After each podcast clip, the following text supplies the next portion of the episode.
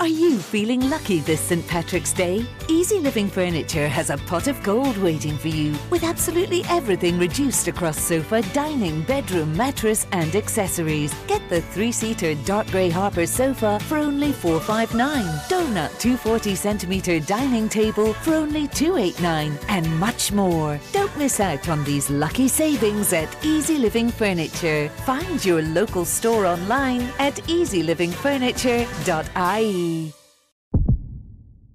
If you or a loved one gets hurt, you'll want a faster road to recovery. At Laya Healthcare's urgent care clinics, you'll be seen by a consultant led team in 60 minutes or less for injuries including breaks, burns, and bumps. Switch now at layahealthcare.ie. Always a beat ahead for you and your family with urgent care in 60 minutes or less. Insurance provided by Elips Insurance Limited, trading as Laya Healthcare. Laya Healthcare Limited, trading as Laya Healthcare and Laya Life, is regulated by the Central Bank of Ireland. Urgent care clinics available to all aged 12 months and over. Wellbeing benefits available to Laya Healthcare members. Today on the Indo Daily. So you deny that Ireland is Europe's weakest link then? I, I think that language, I'd have issues with it, with it, quite frankly. It's not as if the entirety of Europe is depending on us for its security. In percentage terms, the Republic of Ireland spends less on defence than any other country in the EU, even Malta and Luxembourg. Ireland has no military radar, no fighter jets, and for a maritime nation, very few ships. We don't even have a navy, it's called a naval service. Um, that used to have nine ships, and now we're down four ships. So while most European countries are scaling up their defence capability, Ireland is actually scaling it down. And Ireland's defence forces are shrinking fast. Twice as many leave than are recruited every year. Ten years ago, there was 10,500 people in the Irish Defence Forces, and today there's about 7,800. So there's been a, a 25% drop in headcount. Defence was never a priority for Ireland, but with the Russian invasion of Ukraine, some are asking if neutrality really means being defenceless. And some are questioning how realistic it is. Let's remember, Russia has threatened Ireland as a member of the EU for, for slapping sanctions on the Kremlin, and they could become very, very aggressive towards Ireland. It's important that we're able to defend ourselves. Others say Ireland has no enemies, should stay out of wars, and shouldn't waste another cent on arms. But what about a potential united Ireland? Would Ireland need an enhanced military capacity to deal with that? The, current state of defence force is not capable of looking after this jurisdiction, uh, the 26 counties at the moment. It would certainly not be able to deal with an additional six counties on top of that. I spoke to independent TD Cathal Berry, who's a strong advocate for Ireland having a defence capability. So, I have with me now Cathal Berry, who's an independent TD for Kildare South. He's a medical doctor and a former Irish Army Ranger, which is the elite wing of the Irish Army, of the Irish Defence Forces. Cal, you've obviously been taken on as one of your, I suppose, special interests, uh, I suppose, things you campaign on as a TD. Naturally, given where you're located and given your career, you have a great interest in the Defence Forces. What is the current state of the Irish Defence Forces, in, in your opinion? Yeah, just a great question, I suppose.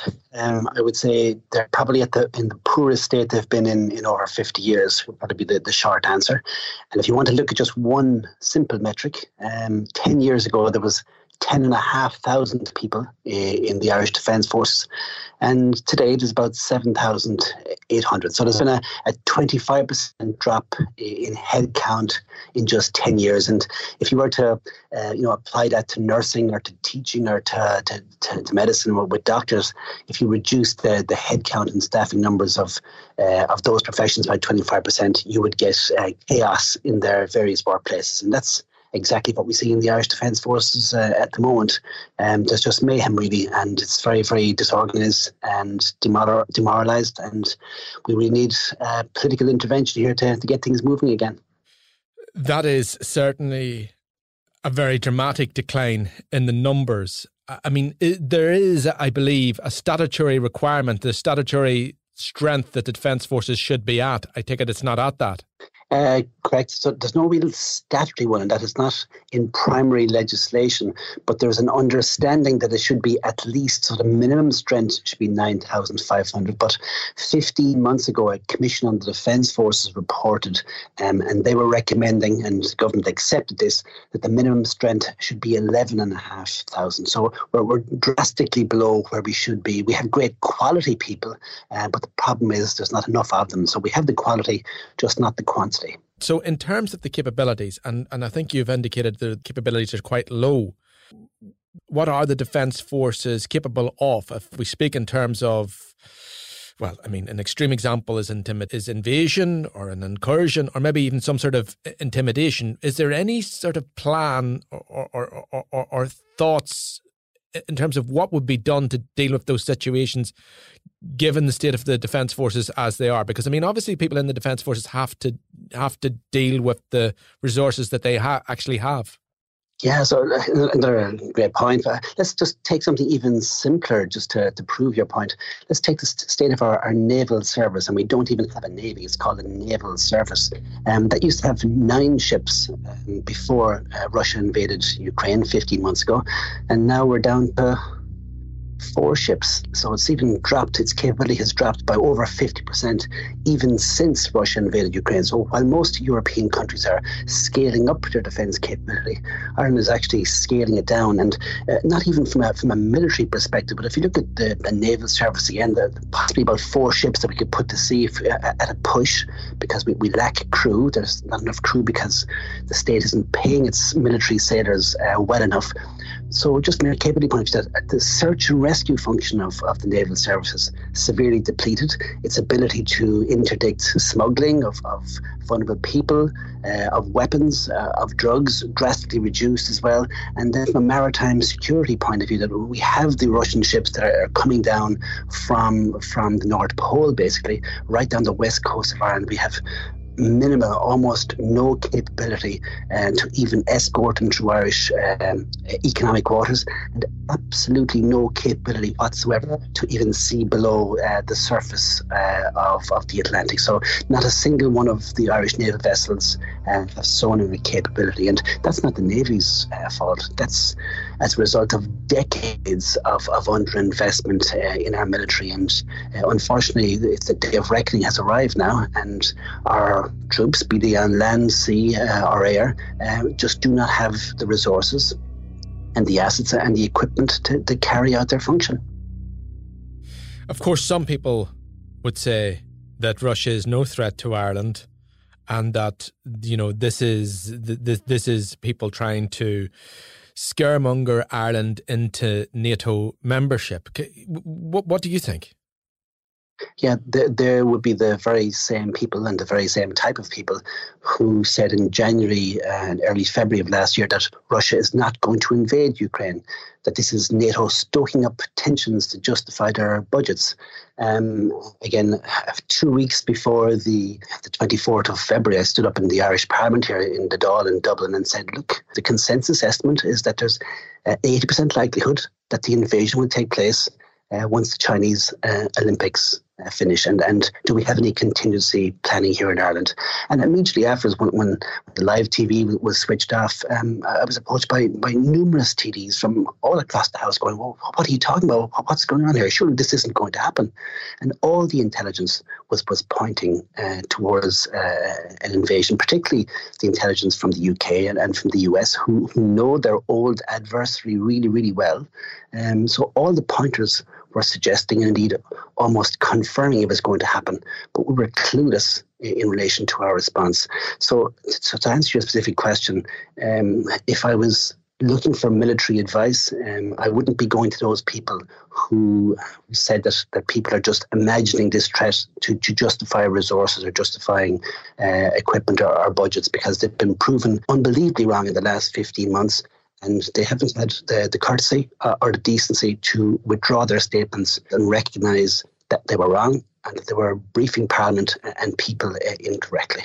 Suppose, Cal, Cal, we know that Ireland, uh, the Republic of Ireland especially, is is is highly dependent on foreign direct investment and technology companies from the, the United States of America and that obviously entails connectivity with the United States of America, which we know is undersea cables, which uh, go out from the west coast of Ireland. And obviously, it's not just Ireland depending on them. But if Russia decided to sever that link for whatever reason, and you know, I think I think even I think most people would would agree that that is possible.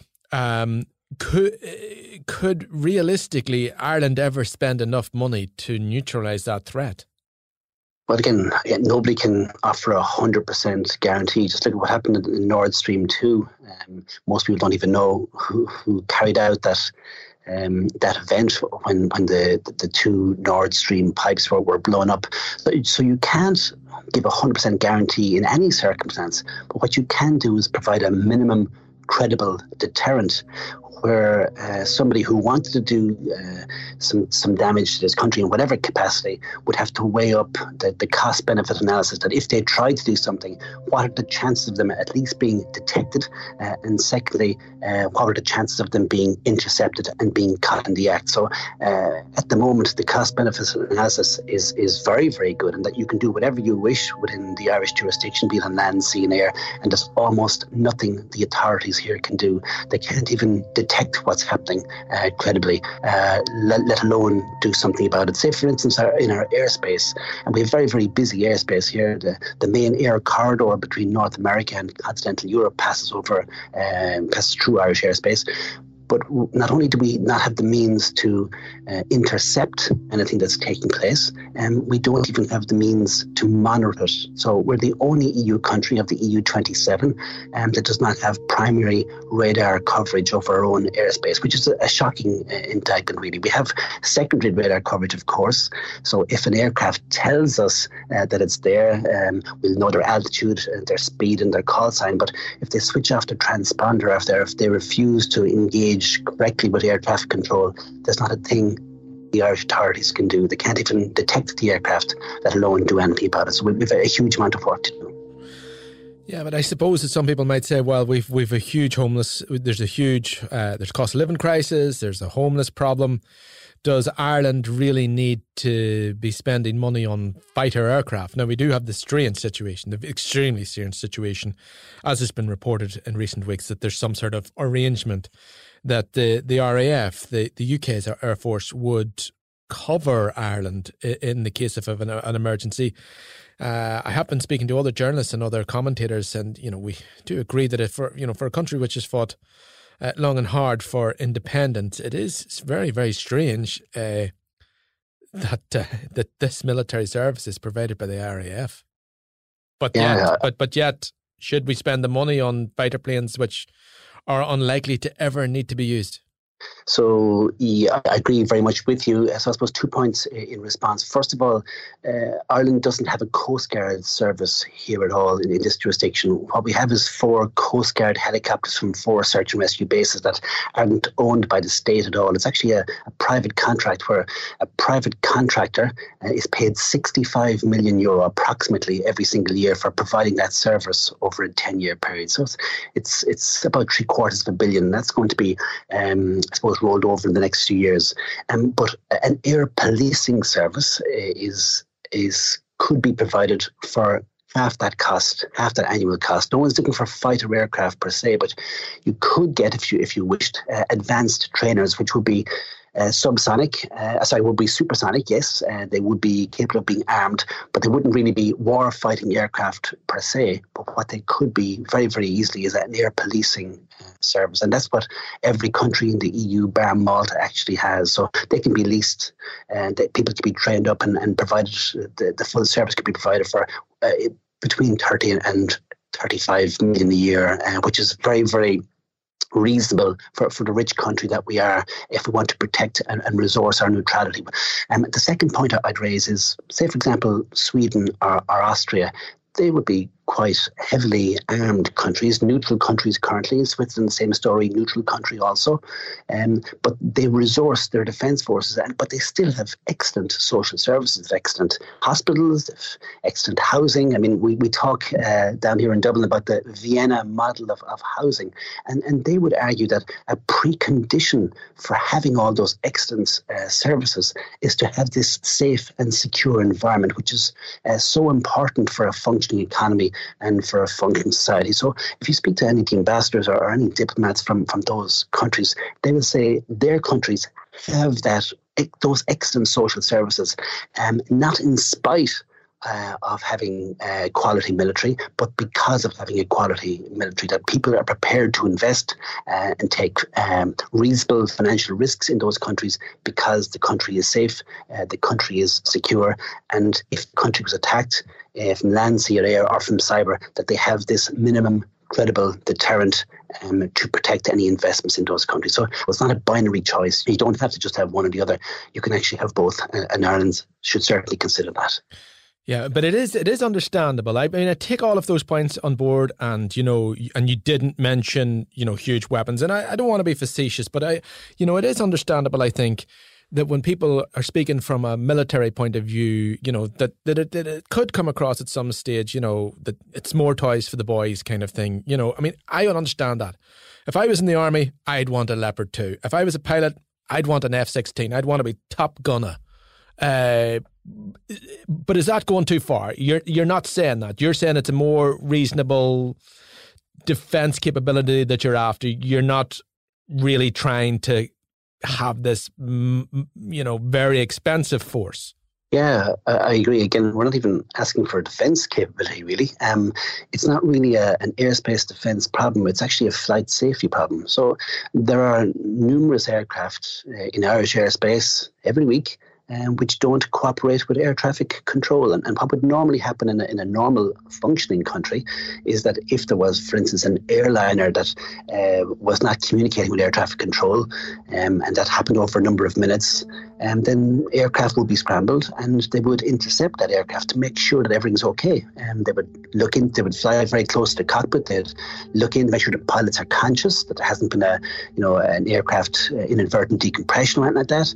If there's a problem with communications, they would use hand signals to get the pilots to to switch their frequencies so that they can uh, liaise with air traffic control. And if if it was a military aircraft or a rogue aircraft or, or whatever that was still refusing to engage with air traffic control, then obviously those intercepts would would escort that aircraft through Irish airspace to make sure that they don't collide with any other aircraft that's, that's crossing over. So primarily, it's not a defence issue at all. You you defend your airspace in wartime, uh, but you police it uh, in peacetime. So for a sovereign state or a supposed sovereign state to not be able to police its territorial waters and its economic waters and its and its airspace and even its landmass at, uh, at times, that reflects very very poorly on the country, particularly for a jurisdiction that has fought so hard for its independence and is rightly so proud of its independence to have to rely on external actors to provide that that security, that very, very baseline security that nearly every other country has. Uh, that's a that's a, bit of bit of humiliation, and that's the main reason why this perhaps this deal with the RAF that's been floated around. Everybody seems to think that it's the, the worst kept secret in the world, and, and the state out here are not discussing it they're, they're claiming that it's for reasons of national security that it's not being discussed, but I think the reality is it's for reasons of national humiliation. Um, NATO, there will be quite a, a vocal, uh, unrepresented group down here in um, this jurisdiction that would be bashing NATO at, at every opportunity. Um, but now we're beginning to realise that, that NATO is most likely providing this airspace uh, policing service for us, uh, and that has changed a lot of people's views over the last couple of weeks. So a lot of interesting developments uh, taking place uh, in Ireland at the moment. And where do you stand on NATO, Cal? Um, my own personal view, I'd have an open mind on, on all those things. I'm not ideologically wedded to any uh, uh, course of action. But the, we talk about the three ends down here. On one side, you have the the I suppose, the uber neutrals on one side.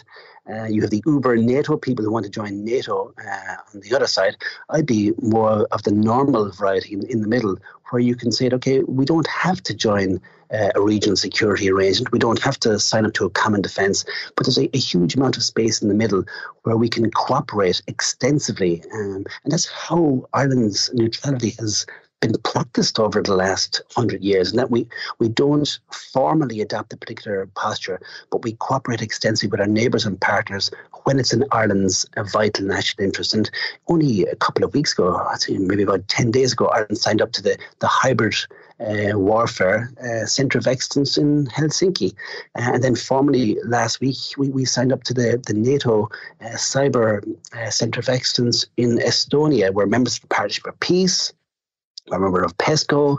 We cooperate uh, massively on, on, a bilateral basis. I mean, my my great uncle um, was one of the, the first uh, Irish military missions that were, were sent to the United States in, in 2000 and uh, sorry 1926, so almost hundred years ago, where uh, six military officers went over there for about a year and a half, learned uh, all they could from the U.S. military, and then established training institutions, military training institutions back here in Ireland. So for the last hundred years, Ireland has been doing this, cooperating on a case by case basis. I think that's probably the, the consensus way to, to approach. Even if somebody wanted to join NATO, even if Ireland applied to join NATO today, um, NATO, I would believe, would, would look at Ireland and just go, uh, fellas, you're, you're, you're nowhere at the races. You're, you're, a, you're a basket case. You need a, a 20 years of reform before you would even be eligible for consideration. So uh, the, the message that NATO would most likely give us is get your own house in order first. Uh, and then we can look at a, an application further down the track. So I, I don't see any NATO application or any acceptance